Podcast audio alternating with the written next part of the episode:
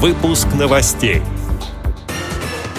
Сотрудники КСРК ВОЗ посетили Калининград и приняли участие в военно-патриотической акции.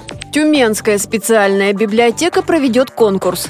Спортсмены из Майкопа стали лучшими на турнире по шаффлборду на Кубок главы города Сочи.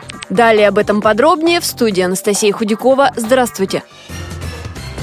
Делегация московского КСРК ВОЗ приняла участие в акции, которая прошла в Калининграде 9 мая в Парке Победы. Концертная бригада из сотрудников КСРК ВОЗ в военно-полевой форме исполнила под баян песни войны и песни победы. Зрители тепло встретили это выступление, подпевали и дружно аплодировали. Свои номера в рамках часовой площадки Всероссийского общества слепых подготовили и представители Калининградской региональной организации ВОЗ. Первый заместитель заместитель генерального директора КСРК ВОЗ Андрей Мачалин поделился впечатлениями. Песенная программа, состоящая из произведений военной пары и песен, посвященных войне, с участием калининградских артистов, членов Калининградской региональной организации Всероссийского общества слепых, собрала значительное количество зрителей, ну, по моим подсчетам, не менее 200-250 человек на открытой площадке в Парке Победы. Зрители активно участвовали, подпевали, детишки плясали перед сценой. В общем, все было очень душевно.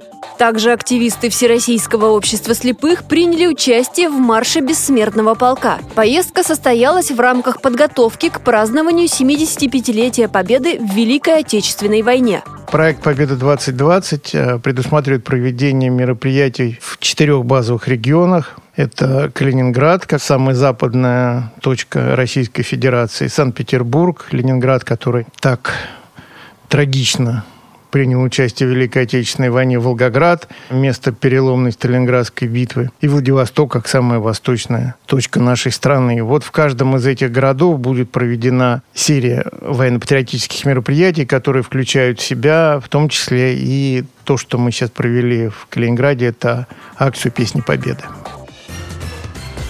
Городской конкурс чтецов пройдет завтра в Тюменской специальной библиотеке для слепых. Себя покажут те, кто владеет системой письма и чтения по Брайлю. Организаторы решили провести соревнования такого рода, чтобы активно продвигать систему Брайля в среду незрячих жителей Тюмени и привлечь новых читателей. Конкурс приурочен к столетию Даниила Гранина, выдающегося советского и российского писателя, киносценариста и общественного деятеля. В номинациях «Чтение по Брайлю Брайлю на бумажном носителе и письмо грифелем на брайлевском приборе, участникам предложат тексты произведений писателя. Подведут итоги брайлевского состязания специалисты, которые профессионально занимаются реабилитацией инвалидов по зрению, говорится на сайте специальной библиотеки.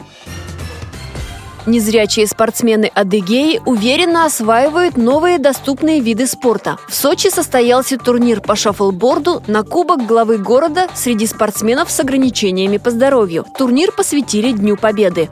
В соревновании приняли участие 45 человек. Это 10 команд, из них 4 команды – участники с нарушением зрения. Также участвовали представители Абхазии и Молдавии. Среди спортсменов с инвалидностью по зрению места распределились так. Четвертое место заняла команда из Туапсе. Третье место – команда из Обширонска. Вторыми стали спортсмены из Сочи. Победу на турнире присудили участникам из Майкопа. Представители Адыгеи были на соревнованиях по шаффлборду в третий раз. Накопленный опыт помог завоевать Кубок главы города и грамоту за первое место в турнире. Как отметил председатель местной организации ВОЗ Майкопа Алексей Хлопов, все спортсмены из Адыгеи были весьма зрелого возраста. Самому старшему участнику турнира за 60. Нередко эти люди превозмогают жизненные трудности и заболевания. Спорт для них стал своеобразным бальзамом для здоровья. Эти и другие новости вы можете найти на сайте Радио ВОЗ. Мы будем рады рассказать о событиях в вашем регионе. Пишите нам по адресу новости собака ру. Всего доброго и до встречи!